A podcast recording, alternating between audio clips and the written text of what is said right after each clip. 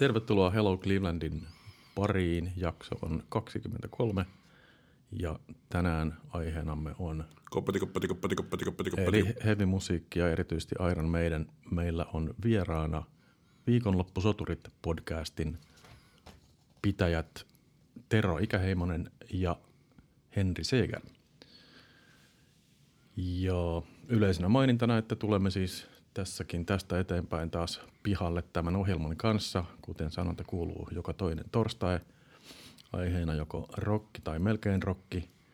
Tai koppati, koppati, koppati, Tai, koppati. kop, tai koppati koppati. Suoratoista palveluissa löydämme edelleenkin nimellä Hello Cleveland. Linktreen kautta Hello, Linktree kautta Hello Cleveland. Ja Instagramissa Hello Hello Cleveland.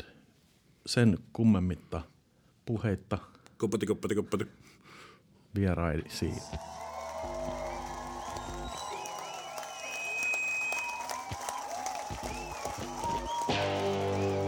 Hello, Cleveland! Eli olemme jaksossa 23 Hello Clevelandin kanssa ja nyt ollaan tekemässä tällaista vähän erilaista kuviota. Eli meillä ei ole tällaista varsinaista popparivierasta, vaan me puhutaan nyt enemmän ulkoopäin eräästä bändistä, eli Iron Maidenistä. Ja vieraana viikonloppusotureitten, viikonloppusoturit podcastin pyörittäjät Tero Ikäheimonen ja Petri Seeger. Ei, sori. Otetaan. Joo. Vieraana siis Tero Ikäheimonen ja Henri Seeger. Te olette tehnyt nyt kuinka kauan tota podcastia? Öö, kohta kaksi vuotta. Aika tasan itse asiassa. Olisiko tammikuussa? Joo, Kaksivuotisbileet. Just. semmoinen 75 jaksoa taitaa nyt olla juokseva numero tällä hetkellä ja sitten on muutamia semmoisia lyhyempiä ekstroja siihen päälle, mutta siinä suuruusluokassa. Mm, sata tuntia ehkä. Ehkä jotain semmoista. Joo. Voitteko te mitenkään tiivistää nyt vaikka tuntiin tämän kaiken? Niin Kyllä, me ollaan siis tiivistäminen ei ole todellakaan meidän vahvuus, niin kuin tästä voi päätellä, mutta tota, yritetään parhaamme. Mi- mistä lähti idea sitten lähdette tekemään pelkästään Iron Maidenista? No varmaan niin kuin kaikissa muissakin podcasteissa voisin veikata tai suurimmassa osassa tämmöisistä, niin varmaan teilläkin, että keskusteluita on käyty niin kuin ilman tallentamista vuosikaudet samasta aiheesta ja meillä oli semmoinen perinne pitää tämmöisiä Iron Maiden iltoja, missä sitten katsottiin jotain VHS ja fiilisteltiin menneitä vanhoja hyviä aikoja. Tota, Ja ei siis kaksistaan pelkästään, niin, vaan oli muitakin mukana. Mutta sitten ehkä sitä niinku muuta jengiä rupesi vähän kyllästyttää se loputon niinku nippelitiedon niinku tiputtelu ja muutenkin sellainen nörtteily, niin sitten oli ehkä hyvä eristää se tälleen, tälleen niinku muusta kaveritoiminnasta, että säilyy, säilyy vielä ystävyyssuhteet py, pystyssä ja sitten onhan tuossa tietenkin aina se ajatus, että jos jotakuta muutakin kiinnostaa suomen, suomeksi, suomenkielinen sisältö, kun podcastien hienoushan on se, että, tai ylipäätään tämmöisen niin kuin DUI, internet-ajan DUI-meiningin hienous on se, että voidaan ottaa joku aihe ja mennä siihen sitten niin kuin loputtoman syvälle, mikä ei olisi ehkä silleen kaupallisessa mielessä välttämättä niin kuin menisi läpi tuolla jossain tota, kaup- ni, radiokanavilla, niin, niin, niin, siinä kai se lyhykäisyydessä, että Tuntuuko siltä, että heti, että siitä riittää tosiaan niin kuin pitkäksi aikaa yhdestä bändistä asiaa? Joo, kyllä se on ollut meidän alusta asti ihan, ihan ilmiselvää, että, että, että jos me käsitellään jotain yhtä levyä, niin meille tulee siitä kymmenen jaksoa helposti mm. ja aika, aika vaivatta. Ja tota, sitten kaikenlaisia ekstroja liittyen erilaisiin tämmöisiin nippeleihin ja jotain spesiaaliaiheita liittyen jäseniin tai heidän taustatarinoihin tai heidän vaikuttajiin tai cover, cover-versioihin Maidenin biiseistä tai Maidenin tekemiin covereihin ää, muiden bändien biiseistä tai soittaako Steve Harris kahdella vai kolmella sormella. Siitä me saataisiin tehtyä varmaan kolme jaksoa spesiaaliepisodit. Kyllä siinä niinku riittää, hmm. riittää tota aihetta ja niitä kulmia.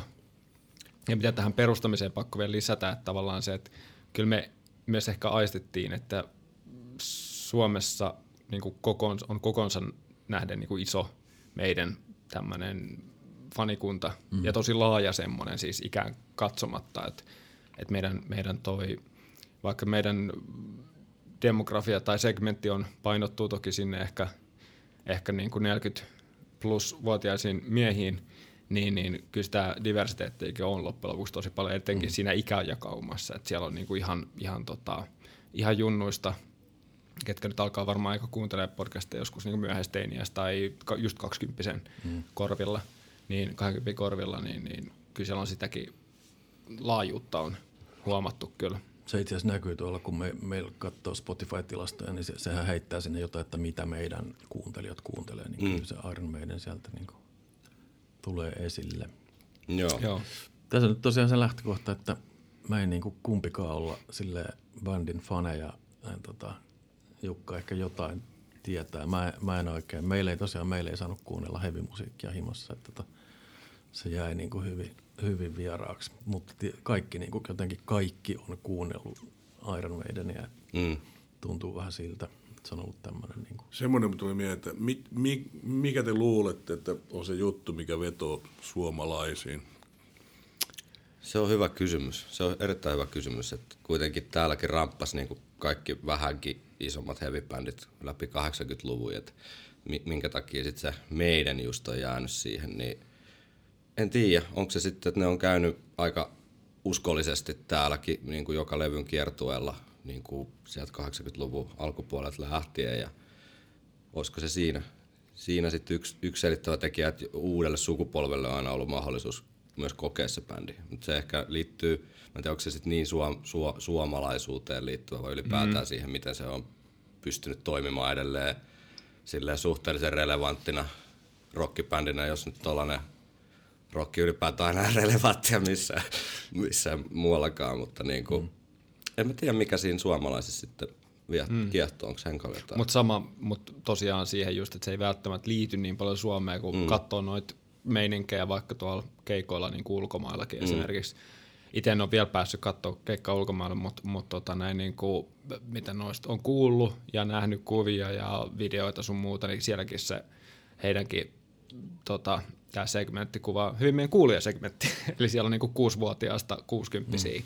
Niin kuin, et on tavoitettu jo helposti kolme sukupolvea. En Ja tiedä, olis- ehkä niin. se rundaaminen on yksi ainakin sellainen tosi vahva aspekti. Ja ehkä sitä semmoinen niinku- teeskentelemättömyys jollain tapaa, että siinä on kuitenkin, vaikka herrat nyt on jo pitkään niin kuin asunut jossain muualla kuin mummon nurkissa ja sille ammattilaisia on ollut 40-50 vuotta, niin meidän on jotenkin sieltä juurilta lähtien ja ehkä säilynyt semmoinen tietynlainen duunari niin kuin eetos tai sellainen, että, että se ei ole mitään sellaista hienostelumeininkiä, eikä myöskään sit sellaista feikkiä, tiedätkö, rokkikukkoilua, mikä saattaisi sitten, kun ikää tulee lisää sekä artistille että, että kuulijoille, niin se voisi käydä niin kuin vähän korniksi.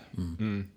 Et meidän on ehkä sitten vetänyt sitä niin kuin teinipoikameininkiä sieltä silleen aika niin kuin vilpittömästi. Joo. Tuo on monella eng- englantilaisella bändillä on nimenomaan tämä, tulee tämä luokkatietoisuus Mm, kyllä. esiin. Mä just Sladein tästä tota, kitaristi Dave Hillin kirja, niin se, että ollaan Wolverhamptonista, se tulee joka käänteessä esiin. Niin Mm. Joo, Ja sitten, että sama, sama meidänillä just tämä Itä-Lontoon niin romantiikka, niin ne on sitä ainakin koittaa ylläpitää edelleen. Että, Mikä siinä, mä mietin tota, että kun Briteissä on aika paljon näitä alueellisia juttuja, mm. että, että siellä on niin kuin, syynämusiikki Sheffieldistä ja, ja tota, mikä siinä niin Itä-Lontouksen nyt oli, niin mikä, mikähän siinä niin kuin on se meininki, mikä on tota, sopi, sopinut tuohon.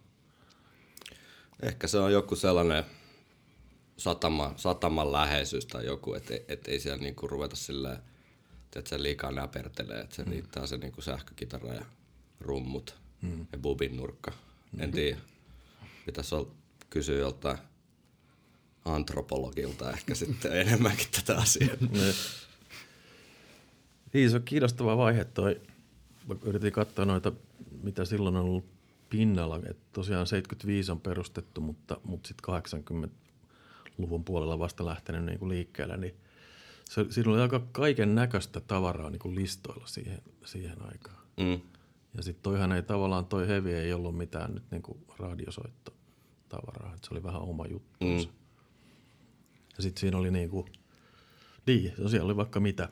Mutta sitten tässä, mitä kirjasin, että tota, netistä löysin, että toi Steve Harris, eli perustaja, niin oli tällaisia vaikuttajia kuin Black Sabbath, Deep Purple, Led Zeppelin, Uriah Heep, Pink Floyd, Genesis, Yes, Jethro Tull, Thin Lizzy, UFO, Queen ja Wishbone Ash, eli aika, Mm. aikamoinen. Aikamoisia blues-bändejä. Niin, kyllä, joo. Ehkä toi niinku Sabbath, tavallaan se edellisen sukupolvi, jos vähän kärjistä, niin toi Sabbath Purple Zeppelin meininki siis ehkä kumminkin vähän vähemmän kuuluu mm. verrattuna sitten, että et meidän niin nyt ei ehkä voi pitää minä proge-bändinä, mutta kyllähän se proge-vaikutus siellä niinku kuuluu sit, jos osaa kuunnella ja haluaa kuunnella, niin just jossain kappaleiden niinku kestoissa ja Niin. se, että ei, et ei tavallaan pelätä rikkoa semmoista jotain heavy, heavy biisi jotenkin kaavaa, vaan voidaan se mm. levittää niinku se tota, soitinhanuri, soitinhanuri silleen ihan levälle, että, ja kaikkea vähän kummallista osanvaihtoa ja semmoista, että ehkä toi niinku tosi bluesiin pohjautuva niinku edellisen sukupolven hard rock heavy, niin ei sitten ihan niin, niin paljon kuulu, mutta eittämättä ollut tietenkin iso innoittaja siinä, että ylipäätään kiinnostunut musiikista ja sen mm. tekemisestä. Päässyt katsoa keikkoja Niin. niin. Kuin silloin, kun bändit on ollut Kuinka ihan... pitkään sukupuolimusiikka? Onko se neljä vuotta? Se oli, Vai se, kolme se, oli, vuotta? se oli ehkä ennen neljä vuotta, mutta nyt se on ehkä sellainen 40 vuotta. Mm.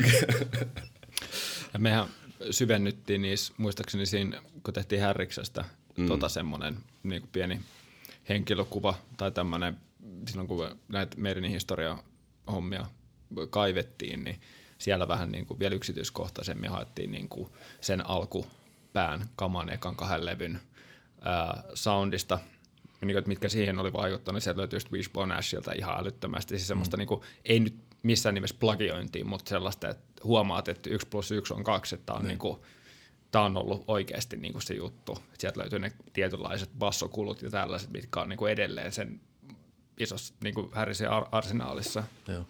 Tämä oli sikäli kiinnostavaa, että meillä oli Be- Ben Granfeld viime viikolla, joka soitti mm. yhdessä vaiheessa Wishbone Niin. Wishbone Ash mainosti itsensä, että, tai halunnut ilmeisesti tämä Andy Powell ainakin mainostaa, että he, he olivat tämä orkesteri, joka keksi tämän kahden kitaran käytön mm. tällaisena niin kuin elementtinä ennen tota, Tin Lizzyä. Niin. Mutta Aivan. molemmat on vaikuttanut sitten taas meidän niin kyllä todella, todella vahvasti. Mm. Eikö se oli Andy McCoy, joka sanoi, että me käytettiin tuplakitaraa jo 80-luvun pelle, pelle miljoonassa. Niin, kyllä. Aito alkuperä. Joo, mutta siis sitä ennen oli niinku tämä roolijako, se varmaan tarkoittaa lähes sitä, että oli tämä roolijako, että koppikitara ja mm. soolokitara, että tuli nämä Joo. niinku tällaiset kitarastemma-asiat. Esille. Niin Niin, ja se on tietynlainen melodisuus myös sitä Niin. kautta. Jep. Ja olihan Ufolla kanssa, vaikka ne nyt oli päälle äänityksiä tavallaan, mutta jossain Dr. Doctorissa ja tällaisissa, Joo, ja, mitkä on tullut kanssa niin silloin alkuaikana, niin Mä en tiedä, ikinä varmaan kuullut, mim- millainen oli UFO. öö, Hei, apu siis- musiikki. kyllä, kun, kunnon jytää, sa, kunnon jytää Saksasta, Schenkeri, Okei, okay. olisiko se ollut, onko Mike oli 16 silloin, kun se liittyy UFO ja Joo. vingutti veetä kyllä. joo. Ja se, niin, Dr. Doctorhan, sehän on Iron Maidenin hypebiisi. Sehän tulee joka, ennen joka keikkaa, tulee kaiuttimista. Doctor. Okei. Okay. On tullut, en tiedä mistä lähtien, se pitäisi ottaa selvää, mutta Joo. Se on jostain sieltä 80-luvulta. joo. Siinä vaiheessa tietää, että nyt ei enää ehdi, ehdi tota kaljajono aika vessaa, vaan nyt, men, nyt mennään. Sitten se on tietysti kiinnostavaa, kun tuota aikaa ajattelee ja Lontoota, että se punkkihomma lähti aika lailla siinä mm. Samuel Hollilla suunnilleen. Mm. Et se oli vähän niin kuin hyvinkin eri juttu, vaikka se oli tuollaista niin kuin räkästä musiikkia. Se on, että Kings Road on kaukana East Endistä, eikö se ole? No joo, tää, tää meni tällaiseen. Kyllä, joo. joo. Se taas se punk, punk, punk, punk kyllä kuuluu sitten tavallaan taas niinku, mä en tiedä mi- mitä sä nyt olet ajatellut, mutta kun tämä keskustelu jo lipsuu tänne tavallaan uuden, uuden ala britti heavy new wave En british mä ollut mitään ajatellut. heavy, heavy metallisuunta, joka meidänkin eittämättä sen niin kuin tavallaan liikkeen, jos nyt tällä tämmöisiä jälkikäteen hahmoteltuja juttuja voin, voin nyt pitää minä liikkeenä, niin mm. kyllä sieltä punkistakin sit tuli paljon sitä sellaista tee se itse meininkiä ja mm. sellaista suoraviivaisuutta sitten taas tonne niinku uusien heavy-bändien ilmaisuun. Niin. Että ei enää tarvinnut olla niin, niin kuin sellaista fiiniä meininkiä, vaan Niin, ja jotain virtuositeettia. Niin, et, kuin- niin että sen merkitys ehkä vähän niin kuin väheni silleen, mm. että et uskalsi perustaa tavallaan bändiä ja rupeaa vaan tuuttaamaan sitä, sitä heavy ilmaa, että sun piti olla jotenkin niin kuin mm. tosi niin kuin meritoitunut mm. muusikko tai muuta. Kumpi vaati nopeampia sormia? Sanoiko ryhmän basisti? Mitä? Punkin soittaminen vai se silloisen metalliton? Eikä punkki vaatinut mitään, mitään niin kuin, mutta kun räimittiin menee. Mutta siis se, se oli yhteinen... se punki, punkan vapautti just siitä. Niin, niin, mutta se, on, se, on, se on tosi nopeata soittamista ollut sekin. Mutta se, mikä oli merkittävä ero, nyt kuuntelin läpi noita niitä alkupään levyjä jonkun verran, niin siinä on tämä tättärädä juttu, mitä niin tosiaankaan punkissa on. Niin, Kyllä, kuuluisa laukkakomppi. kuuluisa laukkakomppi, joo. Laukakomppi. Joo. Joo. Se, Se, on toki semmoinen härrikseen ja sitä kautta meidän niin semmoisia tavaramerkkejä ei- eittämättä, mm. että Joo. jos tu- kuulee pätkän radiossa, missä tulee mieleen, että ratsastas preerialla tai olisi jossain purjelaivan kannella menossa alkossa, niin tietää, että se on aika hyvällä todennäköisyydellä meidän. Niin sitten. Mm. Sitten sit Preeria-komppi on vielä erikseen. No joo, siis se tai tota, Anssi Nykänen kertoi, että Kar- Kari Tapio antoi ohjeeksi ensimmäisen biisin kohdalla, että Preeria-komppi. Hän ei tiennyt yhtään, kun oli nuori poika, että mikähän se on, mutta se- sehän ei sen tättädättädät. Tietysti vähän lepposampi myös. Joo, sama tosta vaan jäi, jäi se keskiveneisky pois. Niin, niin, kyllä, kyllä. Kolmijakasta homma. Okei, okay, joo. ja, hi- ja hitaampi. Mutta siis noista no, rummuista, kun mä kitarasta osaa sanoa yleensä mitään, niin mä kiinnittänyt näihin tempoihin aina huomiota. Kun katsoin noita läpi, niin laitoin teillekin, niin siinä oli niinku varmaan se punkin vaikutus jotenkin näkyvissä, että ne on ihan sairaita noin. The Trooper 165 iskuu minuutissa, Run to the Hills 170 ja Fear of the Dark 203. Mä laskin, että oli tota BPM. Et sikäli sama asia. Nehän on niinku, niin, ne on, ne on sitten, niin se pointti lähinnä, että, että sehän on tota, No soittaako se nyt kahdella vaikka kolmella? Kyllä se soittaa kahdella. Okay. Kyllä, se, kyllä, se, kyllä se näin on. Ja helkkarin paksut flatwoundit. Joo. Tosi, tosi matalalla. Ja tulee se länkytys siitä, että se osuu otelautaan se. eikö se ole siis Pleku, Plekulla soittaa basso? Ei. Ei. Kahdella sormella. Niin, niin kahdella sormella, joo, joo, kuuntelin, Joo. kuuntelin tosi hyvin. Kyllä. Mutta sä sanoit joku tota niin toi, mikä, lemmy. Joo, mutta se on lemmy. Ei se ole enää. Ai niin se oli. niin. Mutta se oli Plektral. Mutta siis joo, että se on niinku tavallaan, noi tempot on siitä, siitä punk-vaiheesta, ne on levinnyt vähän joka, mm. joka genre. Että se olisi, kuuntelee niinku ihan poppia silloin, niin jotkut, mm. jotkut oli tosi nopeita. Mm. Et ti- tietyt asiat tiettyä aikaa vaan ne mm. niinku ottaa tuulta alleen, Jep. Mm. niin sanotusti. Mutta siis, joo, toi lausunto siitä, että jotenkin ilmeisesti jo, jotkut on olleet sitä mieltä, että Iron Maiden oli jonkinlainen vasta iskupunkille, mutta itse Harris ei, ei ollut sitä mieltä. Tämä ku, kuulehden lainaus, mikä tuohon laitan. Joo, siinä on ollut vähän semmoista, Harrikselta löytyy myös sitaatteja, missä on vähän niin kuin, tota, kriittisemminkin suhtautuu tähän punk-meininkiin, mutta mä e- epäilen tai uskon, että siinä on ehkä ollut enemmän semmoista niin kuin alakulttuuria, niin kuin henkistä taistoa. Mm. Et, et voi hyvin kuvitella, että meidän on ollut niin kuin kovem, hardcoremmille punkkareille, en se hardcore-punkkareille, mutta niin kuin kovemmille punkkareille niin kuin ihan, tiedätkö, mm. spedemusaa ja silleen niin kuin Liian deep purple. liian deep purple, mm, niin. mikä on sitten voinut bänniä taas härristä ja totta kai siellä on ollut vähän tällaista vastakkainasettelua, että se meidän juttu on se kovin juttu. Ja mä oon jostain vanhoista haastiksista taistinut myös ehkä jonkin sortin semmoista lievää kateuttakin sen suhteen, että jossain vaiheessa kaikki huomio oli niin siinä punkissa ja mm. tosi monet punkkibändit sai helposti levytyssopimuksia, kun se kama myy hyvin ja että hevi jäi vähän niin kuin sinne orrelle soittelee, että siinä on voinut olla jotain tämmöistäkin. Siinä ei ollut mitään tällaisia fyysisiä yhteenottoja. Niin, kuin No miten, Eikä se ole aina ne fanit, jotka ne hoitaa. Niin, joo. Niin, sitä, niitä mä lähinnä tarkoitan. No niin. Ne, Eiköhän ni, se- niitä on aina. Mutta siis se, se, sitä myös sanoi, että eikä, niin kuin Suomessakin oli tämä aikana diinarit ja mm. punkkarit tappeli keskenään ja sitten kuitenkin sama Epe Helinys myi Eppua ja Tedia ja Tigerista oli parhaita kavereita. niin kuin, Kyllä. Et, niin kuin, Eiköhän en siellä- mä usko, että ne muusikot on itse niitä, jotka luo näitä niin kuin tällaisia vastakkainasetteluja mm. niin paljon kuin fanit ja lehdistö aikanaan. Niin, ja lehdistä. Lehdistö, el, varsinkin Britanniassa, oli kuul- kuuluisa mm. siitä, että se pyrki tekemään aina tällaista niin mm. nää vastaan nää, oasikset, vaasis vastaan, mm. blur ja mitä, mitä kaikkea. Joo, ja sitten kun on nuori, nuoria miehiä jonkun asian ympärillä, niin kyllähän siinä semmoista heimoutumista äkkiä tapahtuu. Ja mm. Viholliskuvat syntyy helposti. Mm.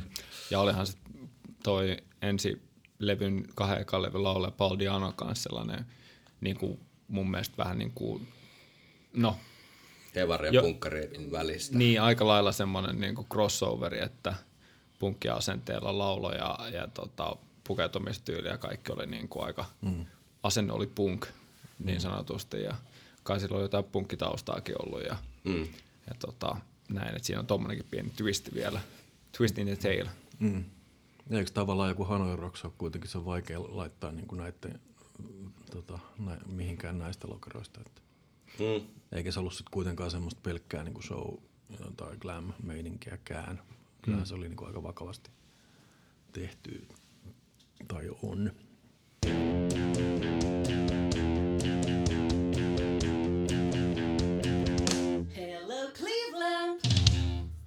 Joo. Onko sulla Jukka mitään näistä alueellisista jutuista? Sä Ei mulla mitä, mitä sen kummempaa. Mm. Mitä sä tarkoitat alueellista? Englannissa, että oliko, tota, niin, oliko siellä jotain No mä tiedän, että Lontoosta on jännä, että oliko se noin niin kuin East Endiläisiä, tai siis tuolta idästä, niin Lontoossa on ollut perinteisesti niin kuin tämä, että niin kuin, siellä on ne työväe, työväestö asuu siellä päin ja rikkaammat asuu jossain toisaalla. Se on niin iso kaupunki, että siellä, voi, niin kuin sisä, siellä sisällä voi olla tällaista kaikenlaista. Mm. Aikanaan oli just näistä, näistä lehdistön vastakaistelusta mieleen, että kun oli Modi-bändit, ne keksi, että täällä on Small Faces ja The Ihan Who. loistava Ja- bändi Small Faces on yksi mun ikisuosikkeja. Ja ne on, ne on nimenomaan Itä, Itä-Lontosta ja The Who oli läänissä. Ne yritti niinku tehdä sellaisen niinku vastakkaista. Ne, sellainen- joku small face jätkä sanoi, että ei mistä tiedetty, että siellä on semmoinen bändi. The Who? The Who, niin silloin, no te olette samasta kaupungista. No joo. Mitäs nyt sitten tälle genrejä tuntematta, niin nämä muut sen ajan heavy-bändit, niin mitäs ne nyt sitten suhtautuu tähän kuvioon, mikä, mikä niin kuin Iron Maidenia erottaa ja yhdistää ja ynnä muuta. No jos miettii näitä sit, mitkä tavallaan nousi sieltä sen New Wave of British Heavy Metalin aalloharjalle ja jäänyt sitten tämmöisiksi tunnetuimmiksi nimiksi, niin loppupeleissä välttämättä sit musiikillisesti ei ollut niin hirveästi tekemistä keskenään. Et jos miettii vaikka Motorheadia tai Def Leppardia tai, tai sitten jotain Venomia tai Iron Maidenia, niin kyllähän ne aika eri puusta veistetty silleen musiikillisesti. Että ne vaan sattuu ikään kuin samaan aikaan ja edustaa jotain semmoista hmm. tietynlaista asennetta. Niin mikä meidän niin sit erottaa tai erotti tai erottaa, niin öö, kai se on sitten se musiikki, että se, se on kuitenkin ollut vähän semmoista. Meillä meillä itse sama ja Koskinen oli tuossa haastateltavana jokunen aika sitten. Hän käytti sellaista termiä kuin feminiininen liittyen Iron Maideniin, mitä mä en ollut itse koskaan ajatellut, mutta et se, se kävi jollain tapaa järkeä, että et vaikka se on niinku rockbändi ja äh, tietyllä niinku vahvasti semmoinen duunari-eetos ollut siinä, mistä se on ponnistunut, niin siinä on jotain semmoista kuitenkin ilmavuutta, semmoista tiettyä niinku herkkyä myös siinä melodisuudessa, mikä sitten ehkä puuttuu monista muista sen ajan bändeistä. Joo, ja sitten ehkä jo siinä alkuvaiheessa, jos miettii tällaisia nyansseja muihin bändeihin verrattuna, niin se ei ollut vaan sitä ABC, jos miettii osia, että se ei ole sitä ABC, ABC juttu, vaan siellä oli joka biisissä jotain sisäistä nyanssia. Ehkä se liittyy jotenkin siihen herkkyyteen kanssa, mutta et, et niillä pystyi semmoiset pien, pienetkin biisit, tai lyhyetkin biisit oli sellaisia vähän niin kuin mini-epoksia ja vähän ehkä enemmän kuin osiensa summa. Että sieltä alkuvaiheesta niin kuin löytyy jo sitä, tota, tota, että ei pelkästään sitä suoraa räimimistä mm. tavallaan. Et ehkä se on se, mikä sen erotti, ehkä erottaa edelleen Niin. tavallaan Ehkä se muusta. on vähän niin kuin nykyään, tai viimeiset parikymmentä vuotta on sille ollut lievähkösti tai erittäinkin paljon kaavoihin kangistunut, mutta tota, varsinkin silloin alkupäässä, niin just se dynamiikka niin kuin kappaleiden sisällä ja kappaleiden välillä ja levyjen välillä, niin se oli kuitenkin, piti se homma mielenkiintoisena. Kuitenkin sille tiukka visio siitä, että mitä se meidän on. Mm. Että et ei mitään mm. niinku ihan tiedätkö, sekoilua, vaan silleen, että asiat pitää kuulostaa kuitenkin sille sielultaan niinku mm. meidäniltä. Mm. Onko siinä ollut miehistön vaihdoksia? Siinä on ollut jo, siis alkuvuodet oli tosi tuulisia, että se oli niinku Okei. Siis ennen ekaa levyä. Pyö, Okei, pyör, niin, niin, pyöroovi pyöri ja siellä kävi porukkaa niinku tyyli soittaa yhden keikan tai kiippareita. Tämän tyyppistä, mikä on varmaan niinku aika tyypillistäkin aloittelevalle mä bändille. tarkoitin, laitetaan levyt, Joo, joo kyllä. Siinä on muutamia isompia semmoisia, mitkä on vaikuttanut siihen paljon. Et tietysti kahden ekan levyn jälkeen vaihtui laulaja. Bruce, Aivan, Bruce okei. Dickinson. Et Paul Diano lauloi kahdella ekan levyllä ja sitten Dickinson tuli Number of the Beastille, niin se homma tietenkin meni niin uudelle tasolle. Ja mm. sitten 90-luvulla, no okei, okay, myös ekalla levyllä oli toinen eri kitaristi. Ja sitten tokalle levylle tuli, tuli tota Adrian Smith, joka bändissä edelleen muutaman, muutaman vuoden breakin piti 90-luvulla. Mutta siinä ne varmaan ne tärkeimmät rumpalikin. Totta kai ehkä se liittyy sitten kans tähän, että se tietynlainen niinku suora, punkin suoraviivaisuus sieltä vähän häipyi siinä kohtaa, kun tota, kahdella, ää, anteeksi, kolmella ekan levyllä soittanut toi Clive Burr vaihtoi sitten tähän nykyäänkin rum, rumpuja soittava Nico McBraini, joka, jolla oli tosi mm. paljon taas semmoinen herkempi eh, tässä seurassa en viittis käyttää tämmöisiä löperöjä termejä kuin jatsahtava tatsi, mutta niin kuin, tota, kuitenkin siinä oli semmoista Ilmavuutta. ilmavuutta, mikä sitten edellinen kannuttaja Clive Burr oli kuitenkin todella paljon enemmän suoraviivaisempi ja semmoinen jykevämpi. Erittäin hyvä rumpali kyllä, mutta niin kuin, siitä ehkä puuttu sellainen ilmavuus. Niin nämä Nico McBraininkin mukaan tulo kyllä varmasti iso, isossa roolissa siinä, että meidän pystyy taas, taas menemään niin kuin seuraavalle tasolle. Ja varmaan nämä, just nämä vaihdokset, Dickinson ja äh, McBrain tavallaan se, sehän uusi, jos Harris on kuitenkin tehnyt sanotaan suurimman osan biisistä niin, ja on bändin primus moottori ihan ylivoimaisesti, niin tavallaan päivittänyt Harrisinkin arsenaaliin. Mm. Siis siinä mielessä, että mitä, mitä, mikä on mahdollista Iron Maidenille ja tavallaan sopivissa määrin ää, muuttaa tai kehittää sitä ilmaisua ilman, että se Iron Maidenin henki sieltä tavallaan alkuajoistakaan niin kuin, mihinkään kaikkoisi. Eli just nimenomaan se nyanssit ja, ja yllätyksellisyys niin kuin, näissä biiseissä. Niin, mutta ne on varmaan ne tärkeimmät. Eli toisin sanottuna niin kuin toinen kitaristi Dave Murray ja Steve Harris on ollut ihan alusta asti ja on edelleen. Joo, mutta kyllä sit kuitenkin kun miettii, mitä monta kymmentä vuotta bändi on ollut olemassa, niin kuitenkin suhteellisen stabiili kokoonpano, mikä mm.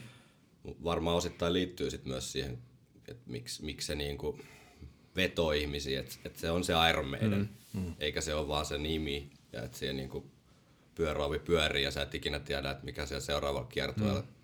tonne jonnekin miljoona rockia tulee soittamaan, että sä tiedät, että se on se Iron Maiden, ja that's it. Mm. Mutta oliko nyt tota, mä olin, itse asiassa mä olin lämpäämässä Bruce Dickinsonia tuolla Tavastiolla ja tapasinkin hänet silloin, silloin ilmeisesti, oliko silloin Iron Maidens joku tuuraava laula, tuuraava laula? Joo, Dickinson. Kauan siitä on? Se oli 93, kun Dickinson lähti ja sitten tuli 99 takaisin. Eli Ei siinä, se ollut 90-luvulla. Si- Joo, tapasinkin hänet. Kaikestaan kymmenen Oli aika lyhyt kaveri. Joo, kyllä. Niin tota, siinä jo tosiaan tällainen Blaze Bailey-niminen kaveri niin kahdella levyllä 95 ja 98 ilmestyneillä mm. albumeilla laula. Jeesus sentään sit on. Oli, Blaze oli kesällä tota On The Rocksissa. Me oltiin katsoa. Okei. Okay. Mutta tota, ilmeisesti sitten kaikki, kaikki osapuolet niin oli tullut siihen tulokseen, että ehkä se kuitenkin se Dickinson sitten oli se, mikä porukkaan vetosi. Soundi oli ihan semmoinen omituinen. Se oli kuin oletusarvo oli, että se tulee jotain ihan muuta. Tai ainakin, se oli, ainakin se oli jotain muuta. Joo, me just itse kesällä heinäkuussa tavattiin se Chris Dale, joka soitti just Joo. silloin, silloin bassoa siinä bändissä, niin hän sanoi, että silloin kun Dickinson meidänistä lähti ja rupesi sitten tekemään noita solohommia, niin hyvin selkeät ohjeet oli, että ei saa olla mitään, mikä muistuttaisi Iron Maidenista. Että se oli niinku ihan semmoinen henkinen juttu, että nyt täytyy Joo. tehdä jotain ihan muuta. Noista rooleista tuli vielä mieleen, kun tuossa perehdy, perehdyin tuohon Amorfisiin, kun oli, oli Esa Holopainen, niin luin kirjaa niistä, niin kiipparisti on tuossa metalliosastossa ollut varmaan se niinku hankalin, koska se ei välttämättä niinku luontevasti istu, mm. istu tuollaiseen ton tyyppiseen bändiin. Et heilläkin on niinku vaihtunut silleen, että on, oli pari kertaa kai kiipparisti huomannut, että ei nyt oikein tämä heavy musiikki olekaan se juttu. Mm. Joo, ja meidänillähän on tota, tota, noitten 80-luvun lopun ö, levyillä eka kertaa synaa, tai 86 oli synä kitaraa, mitä Adrian Joo, Smith tämä kiinnitin huomiota, joo. luotsas, ja sitten tuli ihan oikeita syniä sitten Seventh Sun, of the Seventh Sun levylle. Ja tota, keikoillahan ne on kuitenkin soittu myös livenä, mm. ja itse asiassa ö, meidän niin tämmöinen epävirallinen ö, kosketin soittaja eläköityi vissiin Joo, hän on siis samalla Steve Harriksen bassoteknikko, mutta ehtii sitten soittaa myös livenä kiipparit, tämmöinen Michael Kenny-niminen kaveri. Niin nyt eläköity, että saa nähdä kuka siellä sitten jatkossa soittaa. Hän ei ole kyllä 88 vuoden jälkeen lavalle päässyt, että jostain sieltä tota verhon takaa sitten soitella. Jep, ja, ja näiden presence on edelleen semmoisia aika niin kuin hyvin, hyvin tota, yleensä ainakin uudemmissa biiseissä, niin kuin Seventh Sunin jälkeen, niin ne on sellaisia yhdellä, yhden sormen, yhden sormen semmoisia niin kuin tunnelmointi, hmm. tunnelmointisoundeja siellä täällä, mutta erittäin tärkeitä kuitenkin. Hmm. Voi olla, että 80-luvulla niissä oli ehkä kaksi tai kolmekin ääntä, mutta sen jälkeen se oli enää se yhden sormen taktiikalla. Ja sit se Syna kitara oli tällainen hyvin lyhyen hetken niin kuin, juttu, että muistan, että se, se oli kova, niin kuin, että tästä mm. tulee niin kuin, kova juttu, mm. mutta ei se sitten oikein istunut. Ja puhutaan siis nimenomaan kitarasta, Joo. Ei, eikä näistä niin kuin Axe, mikä tämä nyt on Synth X tai jotain, Joo, jossa on jep, niin jep. koskettimet, vaan tota, kielet. Jep. ja se ei vaan toimi. Muistan, Niin. että joskus se oli Siinä on kova. semmoinen sympaattinen soundi nykyään, jos kuuntelee vaikka meidänkin 86 vuoden Summerin Timea, missä sitä käytettiin, niin siinä on semmoinen lämmin tota, retrofuturistinen fiilis nykyään, kun sitä kuuntelee. Se oli silloin varmaan se ajatus, että täältä, täältä tämä voisi niinku soida jossain avaruusaluksessa, mutta nyt siinä on ehkä vähän semmoinen, semmoinen tota, nostalgisempi fiilis. Tältä soundasi 40 vuotta sitten. Kyllä, hetken aikaa. tota, niin sitten noita eroja mietin vielä, nyt kun en ole tosiaan perehtynyt näihin va- muihin vastaavan ajan, niin, niin nuo tekstit tuntuu olevan siellä aika paljon tällaista niin kuin vähän sotaa ja, ja kauhua ja ä, mytologiaa mm. ja kuolemaa ja tota, ilmeisesti vähän enemmänkin on niin kuin tämän tyyppistä, niin tota, onko nämä niin kuin, onko suunnilleen samaa niin kuin matskua? Joo, se liittyy musta siihen, no yksi mikä tuosta listasta vielä pitää erikseen mainita lisäksi, niin on tämmöinen niinku historia, ihan niinku aito historia, historiatapahtumat henkilöt ja sitten tämä on niinku populaarikulttuuri, kirjallisuuden, leffoja, niinku sieltä ammentaminen. Mm.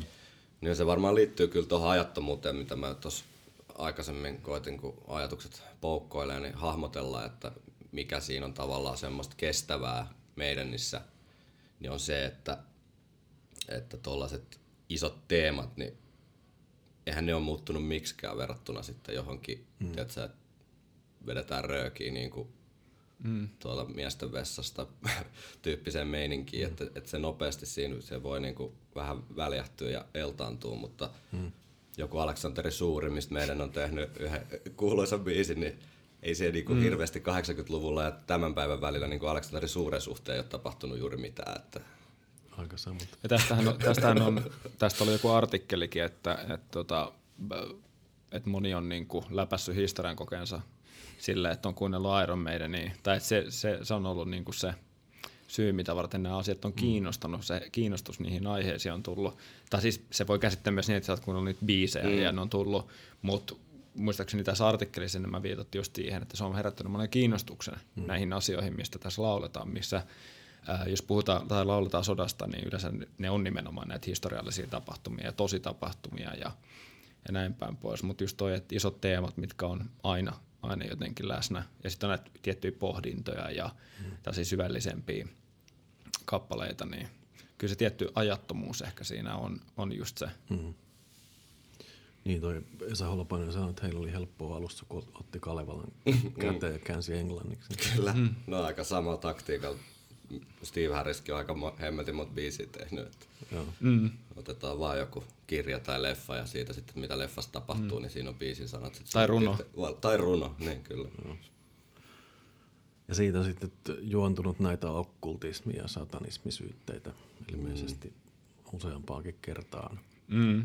No se on kyllä, joo. Ja meidän on vielä niin kevyestä päästä, että se on jotenkin niin kuin hassua, kun nämä, niin kuin itsekin joutuu ihmettelemään sillä, että No se, se kyllä voi, voi sanoa kyllä varmaan meidänkin kohdalla, että tommonen niinku okkultismi, niin se ei ole edes niinku kermakakun päällä, vaan se on ehkä niinku ne strösselit tai joku semmoinen niinku, tiedätkö sä, millin paksunen juttu, minkä sä voit Niin. kaipasta, kaapasta sit sivuun ja se ei muuta kyllä vielä sen kakun makuun mihinkään. Että. Mutta, mutta aina löytää, jos, jos niinku haluaa, haluaa hakea. No joo, siis mm.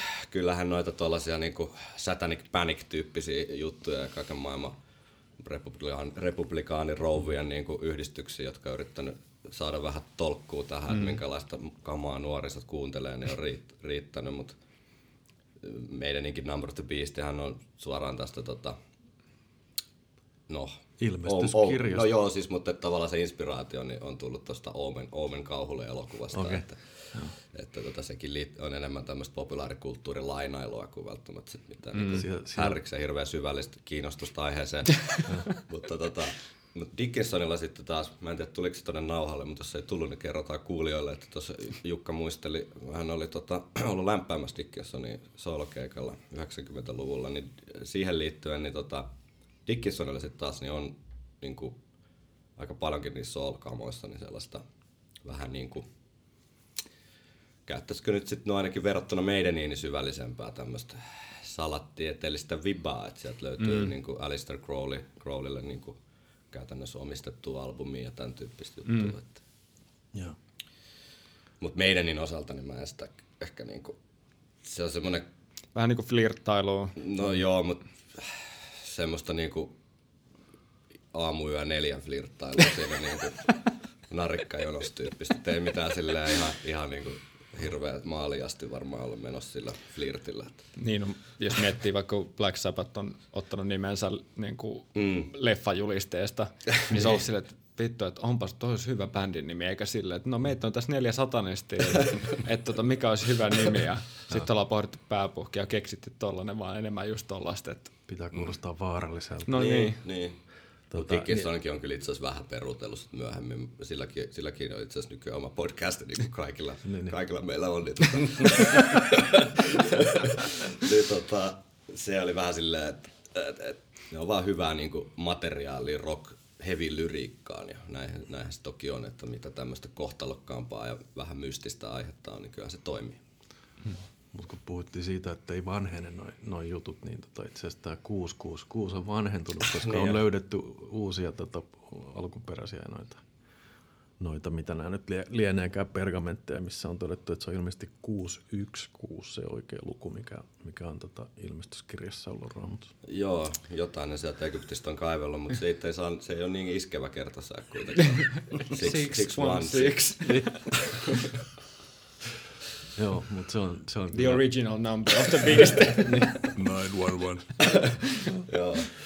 Mutta sieltä löytyy, kun voi kertoa, että kun sit, sitä raamattua tässä päntettiin tosiaan mm. meikäläisen teinivuosina tota, niin pa- pakosti, niin tota, sieltä ilmestyskirjasta löytyy kyllä, jos haluaa mm. niin kuin, on ko- kohtuullisen erikoista materiaalia ja, ja just numerologiaa ja mm.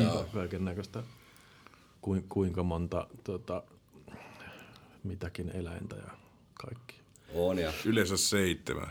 Joo, seitsemän on, on se, on se luku. täydell- täydellisyyden luku. aina. Seventh son of seventh son. kyllä. Niin, joo. Kyllä se ei varmaan ihan, ihan tota tuhansissa lasketa niitä heavy-bändejä, jotka on ilmestyskirjastakin jotain ammentanut tuotantoonsa. Että. Niinpä, niinpä. Mikäs siinä maailmanloppu ja kaikenlaiset tuommoiset Kaikkea raamatulliset visiot, niin kyllähän ne Se on jykevä, Toimii. jykevä mi, mi, mitä muuten toi, puhuttiin tuosta tota New Wave of British Heavy, Mm. että 80-luvulla tuli niinku mainstreamiin, niin mitä se Old Wave oli? No, tää on vaar, tää, nämä on tämmöisiä vaarallisia aiheita taas, että se tulee joku kuulijalla tota, piuhoja pitkin kohta perään, mutta tuo koko New Wave of British Heavy Metal, niin sehän on semmoinen vähän niin kuin journalistien keksimä tavallaan, että kun pitää jotenkin kuvata jotain asiaa, Kategorisoida. kategorisoida, mm. niin, kuin, niin kuin just sanoin aikaisemmin, niin tosi erityyppisiä bändejä, joita yhdistää enemmän niin kuin semmoinen ajallisuus kuin välttämättä se musa.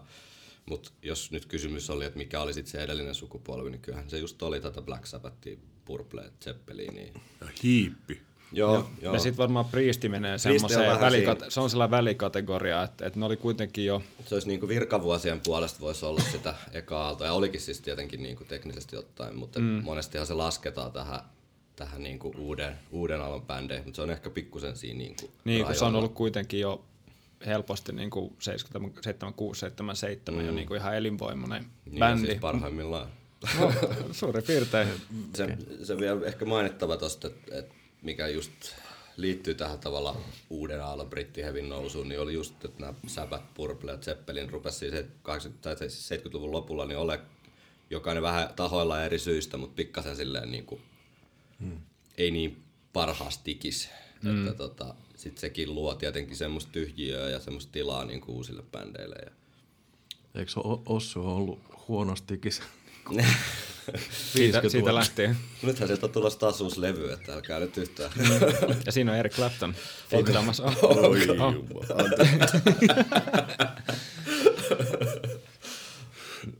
Niin, mutta että kuinka, kuinka kauan ihminen voikaan olla huonostikissä? Aika, aika pitkään jotkut. Se on käsittämätöntä joidenkin kohdalla oikeasti mm. aina vaan sinnittelee. Ja se ei kato edes genreä. Se ei kato mm. genreä, joo. Joo, ei. Niin ja tästä on puhetta niin näistä heavy-bändeistä, niin tuossa taisin viime sessiossakin sanoa, että tunsin yhden ihmisen, joka hoiti noita catering-juttuja tuolla provinssissa, niin sa- sanoi sitä, että he, heavy-muusikot on helpoimpia mm. juo kaljaa ja on siististi ja sitten ihan muista genreistä tulee näitä Joo. sekoilijoita, jotka No he, joo. heittää ruokaa siihen. Just Tiet, tuon tiedätkö, tiedät, mulla on teoria tästä. Mm.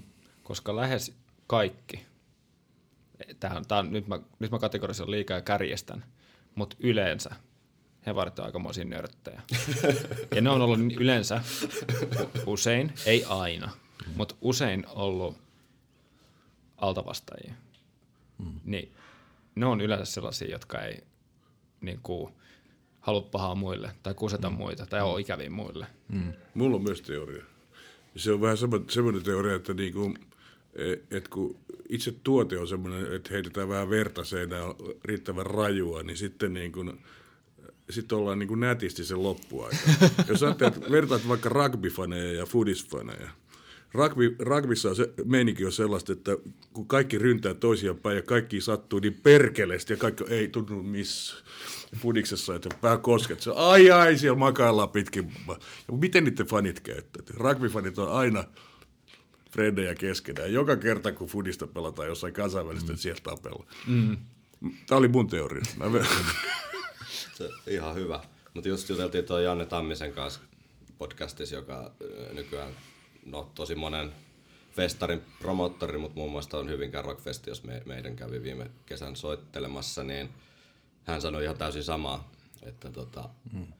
että vaikka on iso bändi ja silleen totta kai heillä on nyt niinku tietyt mieliteot ja semmoiset, mitä haluaa, että homma, homma toimii, mutta et verrattuna sitten johonkin hip-hoppiin tai muihin tämmöisiin genreihin, niin ei voi niinku puhua samasta asiasta. Et, et mm. Ei tarvi lennättää Amerikasta jotain tiet, tietyn värisiä kukkia tai, tai tota, poim, poimia niitä eri väri, väärävärisiä karkkeja sieltä jostain kulhosta, vaan silleen, että riittää kun hommat toimii silleen suunnilleen kun on sovittu. Niin. Joo.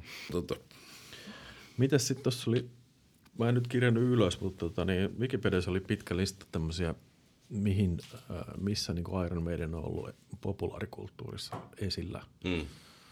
Niin kuin tyyliin lähtien jostain Simpsoneista ja mistä lienee. Et se on niin kuin silleen, silleen merkittävä Joo. juttu. Et tota, en mä tiedä, mä en, kat, mä en katsonut kunnolla sitä listaa, mm. mutta oli pitkä. Kyllähän se semmoinen Logokin on aika niinku tuttu kaikille. kulttuuri-ilmiö on. Kyllä kaikki varmaan Iron Maidenin logon tunnistaa ja mm. jos yhtään niin kuin musiikista on kiinnostunut, niin todennäköisesti on joskus kuullut mm. kappaleen tai kaksi. Tai no ehkä ei tarvi muuta kuin ajaa tuosta ruuhkas kehä kolmosta laittaa radiorokki soimaan, niin todennäköisesti sieltä joku mm. Run to the Hills tulee. tai Trooperi. Niin, mm. mutta et, ja, Ehkä valitettavankin usein. ja sama. kyllä, kyllä. Siis, ja tässä, tässä on tällainen jännä, jännä twisti, että, että meidän ei sinänsä ole mikään radiobändi, mm. eikä ole koskaan ollut, mutta siellä on ne kaksi kolme biisiä. Mm. Eli just Fear of the Dark, äh, Trooper ja Run to the Hills, ehkä, ehkä ne soitetuimmat mm. tälle perstuntumalta. Ehkä siksi, tai Number of the Beast, ehkä. Mutta muuten niin, niin ei se ole silleen niin kuin saavuttanut mainettaan, että se on saanut paljon radioissa, mm. vaan sillä, että ne on keikkaillut joka vuosi ja ihan helvetisti. Mm. Joo, mutta nykyään oikein niin joku spessuradio pitää olla, että soittaa metallimusiikkia. Että se mm. ei niin kyllä tosiaankaan ole enää, tai ol, en tiedä, onko ikinä ollut mitään mm. meistä. Niin ehkä silloin, kun rokki oli rokkia aikana, niin on soitettu niin sitä raskaampaa kiinni. Ennen syntikoita. Ennen syntikoita. tota, syntikat on hieno asia, ei moitita. Niin no. Niin Niin no. on. No niin. tota, eikö mulla on tämmöistä tämmöistä perversioita. Syntikat on hieno asia. Niin, tota, öö, sitäkin on niin monenlaista, sitä syntikan käyttää. Tota niin, niin siis pakko nyt vaan, että tämäkin on tänne leikkaan pois, mutta että jos miettii nyt vaikka Depeche Modea esimerkiksi, joka on ollut sen syntikan pimputus, katsoo niitä varaisia mm. videoita, kun ne siloposkiset pojat tota, niin Essexistä, niin ne mm. soittaa kivasti. Depeche Mode on yksi parhaimpia bändejä. Joo, ja, sit, Ja Human League. ja sitten katsoo, katsoo sitten niin viimeisiä vuosia nyt tässä tota, viime kerta, kun Suomessa oli ennen kuin toi Fletcher kuoli, niin Mm. oli kyllä, se, oli, se on aika niinku rankkaa tavallaan. Niillä mm. oli myös niinku tuplabasarit ja, ja tota, niin sähkökitara. Ja, Mm. et sekin on, niinku, se on elänyt ja silti, silti soittaa niitä niinku va- vanhempiakin biisejä jonkun verran. Mä olin Hartsulla katsoa joskus, Joo. joskus 2006, ei 6, 10. Olisiko sitä ollut jotain luokkaa. kolme kertaa ne ehkä Joo. ollut. Mä olin vasta tuossa vikassa. Oli, oli kova, ihan parhaita show-kuvioita. Tota, Mä menin kerran Tallinnassa baariin ja se oli, se oli pelkkä Depeche Mode. Mä tajusin, että tää on Depeche Mode. Siis se on ideana, jotta siis ajatuksena jotenkin parempi kuin toteutuksena se, että sä kuuntelet koko illan vaan yhtä bändiä, ellei se ole sitä Iron Maiden. Mä mä kysyin siitä äijät, joka sen duus, mi, miltä tämä tuntuu kuunnella joka päivä tätä. Se katsoi mua sen näköisesti, että mä en uskaltanut kysyä sitä enää mitään. Jostain vuokrafirmasta siellä töissä. Joo, siellä ei baarimikot kestä kuin kaksi vuoroa kerralla, ja sitten pitää aina vaihtaa.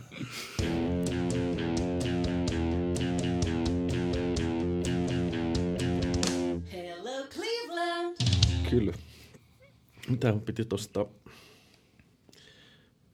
Niin, siis joo, tästä populaarikulttuurista niin vielä toi, tota, ei pelkästään logo, vaan siis toi hirviöhahmo. Mm. Niin mitä, mitä, mikä sen historia oikein? No se on lähtenyt semmoisesta lava, lavapropista, joka oli alun perin vaan tämmönen niin kuin, siinä ehkä muuten yksi semmoinen historiallinen tavallaan, millä meidän pystyy erottua siitä öö, 70-luvun lopun tavallaan älyttömästä tarjonnasta, mitä samoilla kulmilla oli, niin oli semmoinen tietynlainen show-meininki, ja vaikka se nykyään näyttäytyy silleen vähän vähän niin kuin käppäisenä ehkä ne ensimmäiset viritelmät, mikä se edi, edit, mistä se tavallaan lähti, niin se oli semmoinen tota, paperimassa naamio, minkä, missä tota, silmistä tuli sitten verta kappale nimikkobiisin aikana rumpalin päälle ja sitten sit on tällainen niinku hehkulamppuversio myös, missä silmien tilalla on hehkulamput. Tämmöistä niinku, mm. mun mielestä aika sympaattistakin tavalla rakentelua ja niinku, touhuumista. Ja, Ed the Head.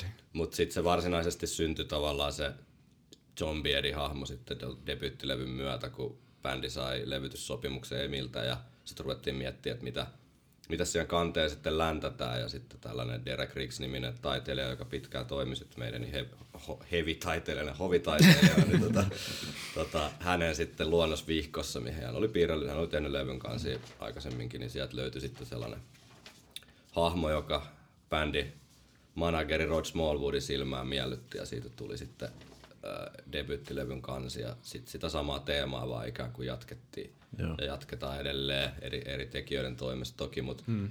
mut se on varmasti ollut siis yksi tosi iso syy ihan niin kuin, kun miettii sen ajan markkinointia, joka on niin kuin levykaupan hylly. Hmm. Et kun sä astelet sinne levykaupan kauppaa sisään vaikka 11-vuotiaana silleen, että viikkorahat polttelee taskun pohjalla ja sitten sieltä tuijottaa semmoinen hurjan näköinen niin kuin zombi suoraan sua silmiin, niin hmm. ei, ei senkään hmm. merkitys ole ollut ihan vähäpätöinen.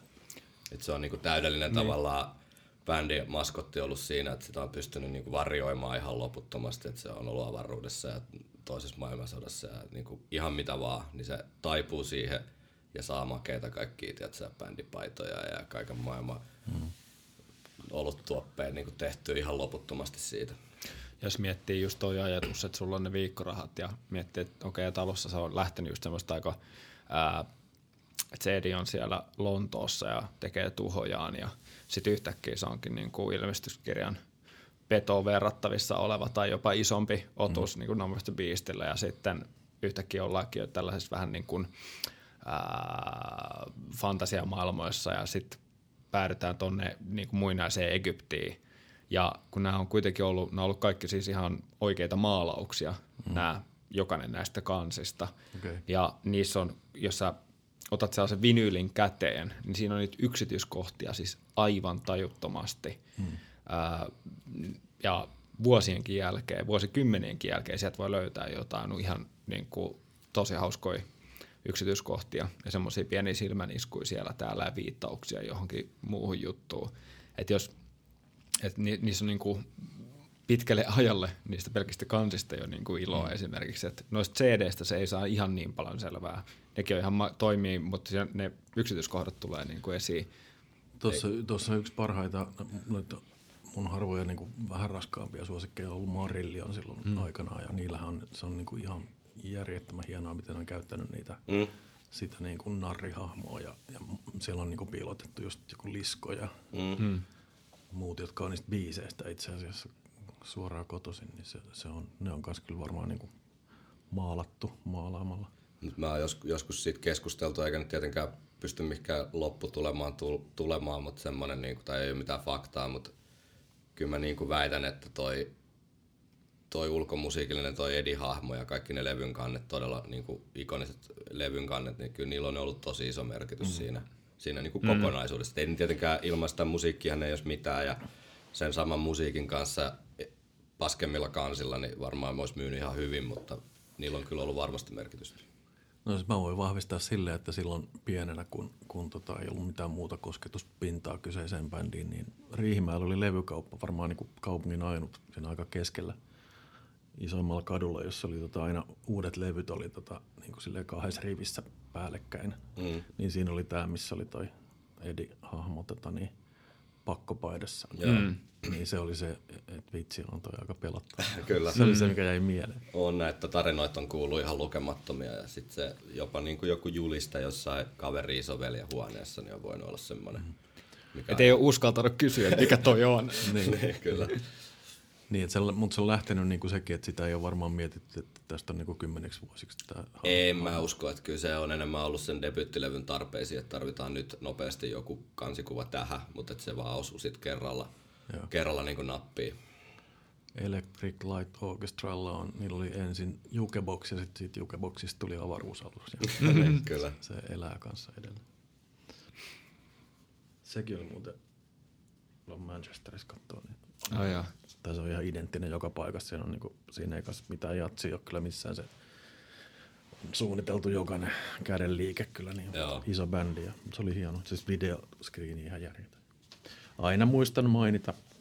Niin, se on myös, joo. Tai itse liittyy myös tähän meidän niin kuin live-produktioihin tosi hyvin toi Edi ja nämä, nämä niin kuin levyn kanssa teemat, että ne on myös tuotu sitten niille kiertueille mukaan. Et onhan se niinku eri juttu sitten mennä katsoa jotain, missä on jotain mm. Anubis-hahmoja ja koko lava näyttää suoraan Egyptistä repästyltä, kuin se, että siellä on vaan niinku ne marsu, marsukaapit. Ja, mm. Vaikka ne on sitäkin kyllä kokeillut jossain vaiheessa. Mutta on, niinku, no.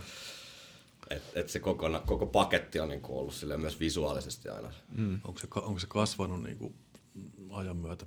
No on siis nythän viimeisin, viimeisin kiertue, ne oli ehkä sille näyttävin, mitä ne on koskaan tehnyt. Että siellä on sitten tuotu tällaisia ilmalla täytettyjä kaikkia Spitfire-lentokoneita ja muuta tämmöistä meininkiä sinne. Että Ja sitten mua on pakko mainita vaan tuosta tavallaan, kun puhuttiin tästä livestä ja keikkailusta ja kiertueista, niin sitäkin meidän ekoissa jaksoissa vähän sivuttiin, kun me puhuttiin, me aloitettiin meidän podcastin ylipäätään tuon Peace of Mind kyseisen, jonka mistä mainitsitkin tuota kannesta, niin, niin tota sen pur, äh, perkaamisella, niin, niin, niin tota niihin aikoihin tämä lavashow niin alkoi vähän kasvamaan. Mm. Ja heillä alkoi olla niin kuin oma, muistaakseni niin, että oma PA ja oma val, omat valot mukana Joo. niin kuin ekaa kertaa.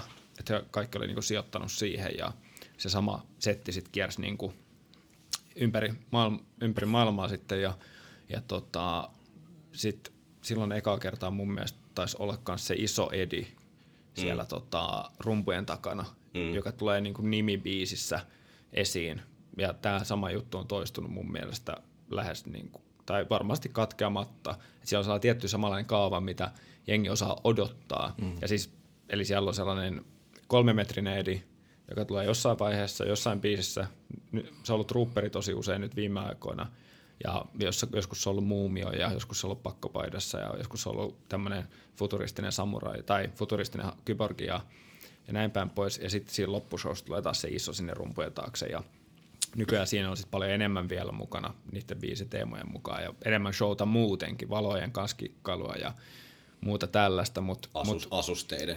Joo, Bruce niin kuin, ottaa kaikki, kaikki käyttöön ja varmaan nauttiikin, nauttiikin siitä, vaikka muu bändi on aika silleen, niin kuin omissa, omissa, tekee omaa juttuaan siinä ja Brucehan tykkää esiintyä, mutta mut liittyy tähän, että siellä on niin kuin määrätietoisesti satsattu ja kasvatettu sitä showta, niin varmasti sekin on niin kuin ollut osatekijänä siinä, siinä, siinä ihan niin kuin yhdessä tämän levyn kansitaiteen kanssa ja sen musiikin kanssa, mm. niin just ei pelkästään se, että sä soitat paljon keikkoja, vaan se, että kun kaikki haluaa mennä näkee, näkee sitten ensi vuonnakin sen vielä isomman ja vielä niin kuin, tota, tota, koherentimman shown tavalla, että siellä on aina jotain uutta mm. nähtävää sitten.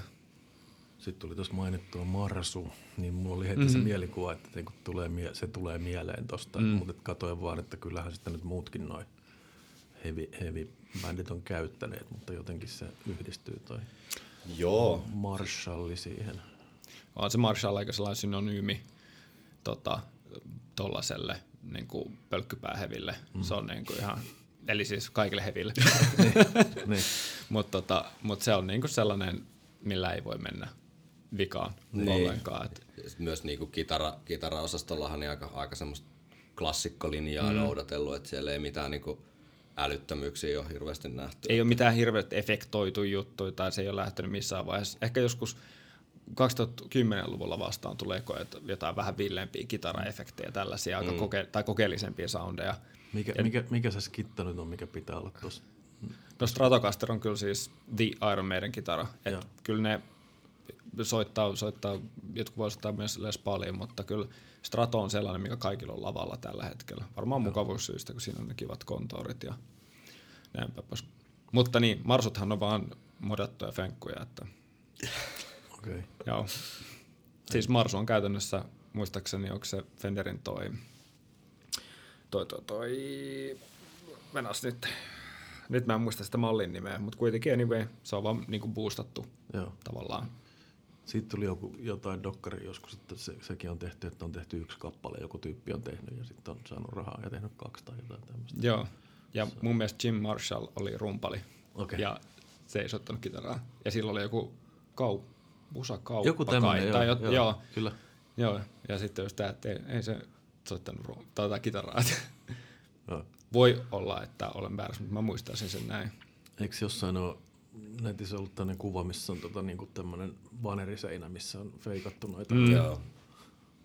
Pitää ainakin näyttää, että on niinku niitä. Ja sitten jotenkin tuossa mua vähän nauratti se, kun mä kuuntelin noita biisejä, niin kyllä mulla toi Speed ja Saku tuli niinku hakematta niistä nopeista, nopeista biiseistä mieleen. Että Niin, kyllähän heavy, heavy niinku ehdottomasti mm. tietynlaista, niinku, että ei, ei haittaa, jos pystyy tietynlaiseen itseironiaan että mm. sitä kuunnellessa. Niin. Kyllähän tietenkin paljon semmoista elementtiä on, mm. mutta se toimii. Hevi tulee ja hevi tappaa. niin. Just niin. Kyllä siitä Synemosestakin löytää, aika moni löytää kaikkea. Mm. Se on vähän miten katsoo. Kyllä. Tota, Sitten vielä itse tavallaan tuosta showsta, niin mietin sitä, että mitäs toi, no okei, vähän sel- selitätkin sitä, että se on, se on kasvanut tuo niin shown osuus, mutta tota, jos miettii sitten taas jotain kissiä esimerkiksi, joka mm. niin kuin on tavallaan sit vähän niin kuin tollasta kanssa, mutta onko siinä, mm. niin kuin, näettekö sitä merkittävän eron? No siis Kisshän, mun, mä koen, tai muut lähti ekana, että se henkilöityy he- hirveästi. Mm-hmm. Niin kuin se show tai ylipäätänsä se imago henkilöityy hirveästi niin kuin niihin tyyppeihin. Mm. Kun taas Maidenissä mä en koe, että se on sitä tavallaan ollenkaan. Okay. Vaan se Iron Maiden on tavallaan se on se instituutio ja se on se maailma, mihin, mihin tota se bändi vie niissä biiseissä. Kun sitten tavallaan, että jos tiedätkö, lauletaan seksistä ja tälleen, mit, Mun Iron Maiden ei se on ke- koskaan laulanut. Mun mielestä se on keskimäärin se ero, mikä on Amerikalla ja Euroopalla. Niin ehkä. joo. Ehkä. Joo. Et, Mutta sehän on Israelista solisti. Ai jaa. tota, Tai Toi oli ihan- juutalainen, joka on muuttanut Israeliin, näin se oli siinä, toi, mikä sen nimi. On käsittääkseni New Yorkissa asuu enemmän juutalaisia kuin Jerusalemissa. Voi olla Niin, kyllä, väärässä, kyllä, mutta mutta jäi mieleen tämä tämmöinen voin olla väärässä. Se oli ehkä ihan hyvä tiivistys siitä, että vaikka meidän ilki varsinkin 80-luvulla niin oli välillä vähän jotain villimpiä niin kuin spandex-kuoseja, niin tota, se ei kuitenkaan se show ole sillä tavalla niin kuin rakentunut sen varaa, että ne esiintyjät itsessään olisi jotenkin niin kuin, niitä pellejä siinä sirkuksessa, että se on sitten se kaikki muu siinä ympärillä. Hmm. Nykyään riittää ihan hyvin mustat farkut ja teepaita tyyppinen. Mm, turvakengät. tai terveyskengät. Ainakin Dave Morrell. Ja toi yle- yleisön demografia, sen huomaa siitä, että istutaanko vai eikö istuta siellä, niin kuin, että ne rupeaa monet niin kuin rankemmatkin bändit, niin ne on niin kuin, siellä on tuolit, missä Mm. tiukasti kökötetään. Mm. No nyt Kohta valitettavasti. lavallakin. Just ostettiin tuonne Lontooseen ensi kesäksi parille meidän keikalle liput, niin valitettavasti joudutaan sinne takakaarteen istumapaikoille, ettei parempia lippuja saatu. Siellä on kuitenkin se... Onko West Hamin stadion? Se on se O2-areena siellä. Mutta onko se muuten, niin kuin, että siellä on ihan... Siellä on tämmöinen- permanto. kyllä. Joo, joo, kyllä, kyllä. Okay. Ei ole niin vanhaa meininkiä. Ei, mutta se on toisaalta sääli siis nyt kun suomalaiset festarit, tota, että kun meidän on pystynyt jotenkin houkuttelemaan niinku uutta sukupolvea aika pitkään, niin nyt kun tämä on tämä festarikenttä ja koko muu niinku musiikkikenttä muuttunut silleen, että nuoria ei toi rockmusa niin paljon enää kiehdon, niin festarit alkaa olla kaikki K18, niin mullakin moni tuttu, joilla olisi niinku omat, omat tota, pojat tai tyttäret alkaisi olla sitä luokkaa tai sen ikäisiä, että voisi ottaa niinku keikalle mukaan, niin ei mm. pääse mihinkään, koska mm. ei mihinkään pääse alaikäiset enää. Niinpä. Joo. Kissin suhteen oli sama yhdellä tuttava perhe, Joo. tota, niin, että hi- hirveä fani oli mm. tämmöinen tota, niin ihan pieni, Mm. mutta ei päässyt. Tota, ja sitten noit vielä tuli tästä niinku ulkomusiikillisesta matskusta mieleen, että kyllähän noi, jos tälleen katsoo niinku ulkopuolisena bändiä tuntematta, niin kyllähän näitä paitoja nyt tulee aika törkeän paljon vastaan ynnä muuta. Et mietin, että, että jos miettii tota niinku merchandise-sukseita vuosikymmenien aikana, niin kyllä niinku brändinä varmaan toi Iron Maiden Varmaan Suomessa varmaan mm. suosituin. Niin. Väittäisin melkein. Mm. Voi Me, hyvin olla. me, oltiin, me oltiin just tota, milloin se oli? Eilen. Hellaksen keikalla. Joo, kuudella Niin, linjalla. kuudennella linjalla. Ja tota, ää, siellä oli varmaan... Kymmenen Maiden Niin. Joo. Joo. Ja siis mä luulen, että epävirallinen tota, maailmanennätys tehtiin ehkä viime kesänä Hyvinkäällä. Siellä oli varmaan 7000 Iron Maiden paitaa siellä, siellä tota kentällä. Että. Se, mutta se on just niin kuin mitä viittasikin aikaisemmin, että se Edi-hahmo on niin kuin vuosikymmenet taipunut monenlaiseen, niin se on ollut aika semmoinen neron leimaus aikana. Ja pakko mainita, kun puhutaan just Edin muuntautuneisuudesta ja jos puhutaan viimeisen vuoden ajan aikana tapahtuvista asioista, niin ää, kun me pääst, me ollaan, me, silloin kun me perustettiin tätä podcastia, niin me ei tiedetty yhtään, mitä seuraava vuosi tulee tuomaan tullessaan. Mm. niin Iron Maiden A ilmoitti, että ne julkaisee levyn, että ne lähtee kiertueelle. Siis hmm. nämä oli ihan niin kuin meille ihan, me ei tiedetty, että tällainen tulee tapahtumaan samana vuonna. Joo. Ja meidän podcasti, niin kuin, meidän niin kuin, kynä, tai Teron kynä sauhu niin kuin, siihen tahtiin, että ei mitään rajaa. Ja sitten me tehtiin sellainen live-jakso siitä, kun, tai joo, live, live-jakso siitä, kun me kuunnellaan ja katsotaan Iron Maidenin uuden sinkun musiikkivideo. Ja, ja tota, me ei tiedetty yhtään mitään odottaa muuta kuin tietenkin, että kyllähän se Edi on mm. jossain muodossa. Joo. Ja että tässä jaksossa on sellainen kohta, missä kaksi tota, melkein 40 mies alkaa huutaa, että Samurai Edi! Ei vittu, siellä on samurai! Ei vittu! ja ja, ja tota, tämä kertoo ehkä siitä, niin kuin, että mikä ton Joo. veto, veto tuossa tavallaan on tuossa, mikä taika siinä on. Että. Sori. Ei mitään, tää faktaa, on julkista tietoa, kyllä sieltä se löytyy Spotifysta. Joo. Sitten yksi, mikä, mikä niinku, y, yksi, mikä on tota niin, vähän samaa osastoa, kun törmäsin joskus joululahjakirjoja hakiessa aikanaan akateemisesta etsiessä. että On tämmöinen kosmologia, joku avaruutta käsittelevä tietokirja hassu, että tämä on Brian May, tämä kirjoittajan nimi, että tämä on sama kuin se Queenin kitaristi. Niin vähän sama tämä Bruce Dickinsonin ulkomusiikilliset harrastukset, niin kuin aika käsittämätöntä. Eli, Joo. eli siis Brian May on niin kuin tohtori. Joo. Niin tämä lento, lentokonehomma, niin mun mielestä se on ihan, kertokaa nyt jotain siitä. Joo, hänhän siis on ihan ammattilentäjä ja hänellähän on, mä en nyt ihan ta- tarkkaan muista, että mikä se firman tilanne on nyt, mutta joku tällainen ilmailualayrityskin, että hän on lentänyt näitä meidän niin siis isoja matkustajakoneita niin kuin kiertueella, kiertueella myös, eli koko crew ja bändi ja kamat kyytiin ja lähdetään seuraavaan maahan, että sen tyyppistä meininkiä. Aika harvinaista. Aika. Joo, ja sitten hän on tota, silleen nyt ilmeisesti en tiedä, että miten ihan, ei nyt ihan maailman huippuun, mutta kuitenkin ihan silleen kohtuullisen kova tässä niin kuin miakkailussa.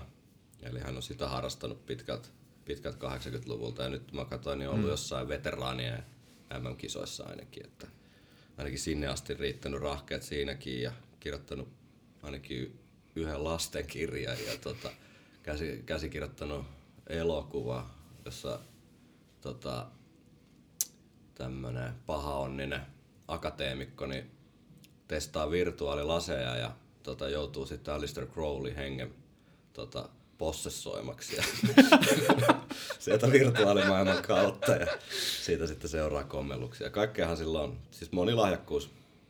Jot- Jotkut keskittyy niinku huumeiden vetämiseen ja jotkut käyttää aikaa sitten vähän. Joo, Et kun se len- lentä- lentäminenkin, niin sehän ei riitä, että sä vähän vanhasta muistista teet, vaan sun pitää sitä niinku jatkuvasti. joo. Mm. Mutta Bruce Dickinson ei ollut Iron ensimmäinen lentäjä. Ei, se oli itse asiassa rumpali Nico McBrain, ensimmäinen, joka suoritti le- lentolupakirja. Joo. Joo, mutta siis lentäminen var, varmaan ihan hyvä tapa niin kuin viettää noita keikkojen välejä. Että silloin ei pysty sitä, ei pysty ihan niin paljon narkkaamaan, jos täytyy lentää. Jumbo jätillä ainakaan. niin. Kyllä. Ja sitten pakko mainita, että vanha Adrian Smith kanssa intohimoinen kalastaja. Mutta on sitä muillakin harrastuksia. Siltä tuli omat, omat muistelmat juuri Monsters of, Rivers, äh, Monsters of River and Rock, Joo, Okei. Okay. jossa on kalakuvia ja kitarakuvia. joo. Joo. Meillä ehkä Jukalla loppuu kohta se aika, mutta tota niin, uh, mitäs te haluaisitte nyt vielä suosikkibändistänne, jos näin voi sanoa, niin Ainakin yhdestä niistä. mainita. niin. Kuunnelkaa meidän podcastia, sieltä riittää Totta. satoja tunteja sitten niinku todella, mutta siis se on vähän semmoinen, että ei niinku ehkä heikoille, että vaatii sellaista tietynlaista tota, su- suuntautuneisuutta ehkä niinku Iron Maideniin. Vaikka kyllä meillä on semmoisiakin palautteita tullut, että on niinku tyttöystävät tai vaimot saatu huijattua jotenkin kuuntelemaan, että se jotenkin... Ei sellaiset ole päästy eroon. niin, niin, että tota, kai sitä py- voisit kuunnella joku muukin, jos se ei meidän kiinnosta. Että ollaan aina koitettu rakennella jotain jotain niin kuin yhtymäkohtia tähän tosielämäänkin siellä, ettei puhuta mm. pelkästään meidänistä, mutta en Koitetaan käsitellä, käsitellä asioita aika niin kuin suhteellisen monelta kantilta Joo. myöskin. Ja kaik, kaikkihan liittyy kaikkeen sit loppupeleissä tässä Kyllä, maailmassa. mm, kyllä. Ja se on just hienoa. Siis siinä on hieno se jotenkin se, just se vaikutteiden kirjo, siitäkin on saatu niin paljon keskustelua aikaa. Mm. Että onhan se niinku mukavaa sitten keskustella sitä Genesiksestä samalla siinä, kun puhuu mm. mukamassa Iron Maidenista tai jotain muuta tällaista. Ujuttaa sekaan. Niin. Joo, eli viikonloppusoturit löytyy kaiken maailman alustoilta. Mitä, mitä te mainostatte itse pääasiassa?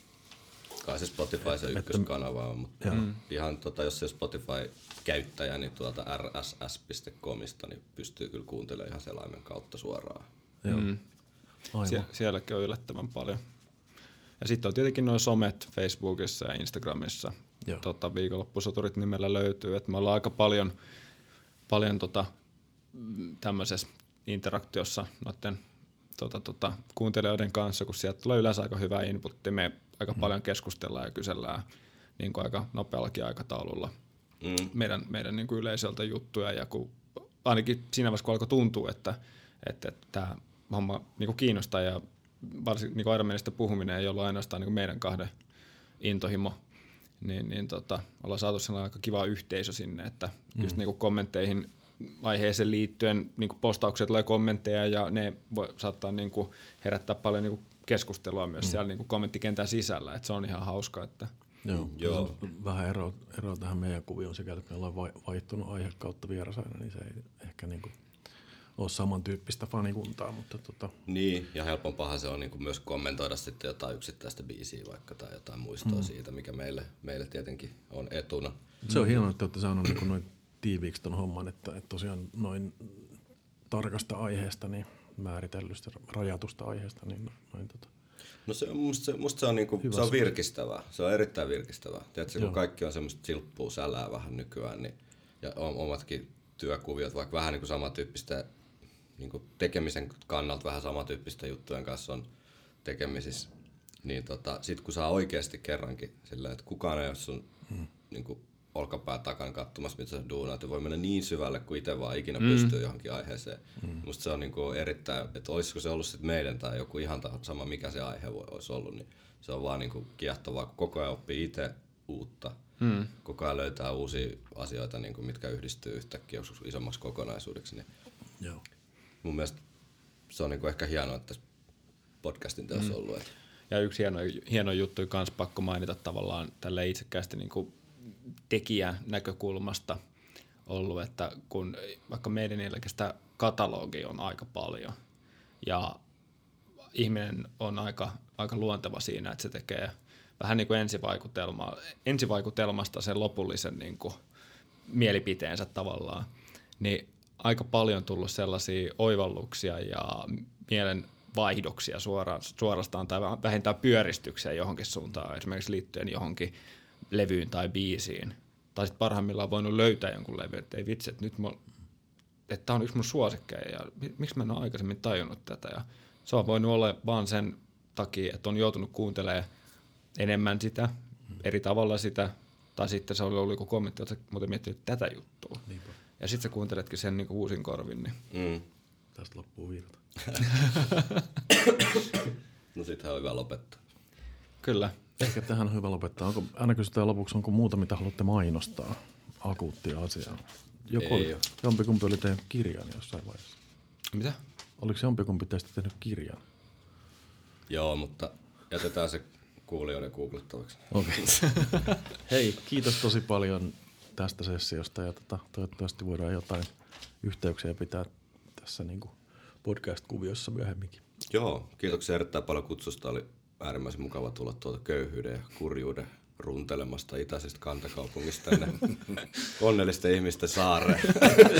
Kiitos paljon. Kiitoksia. Tämä oli mahtavaa.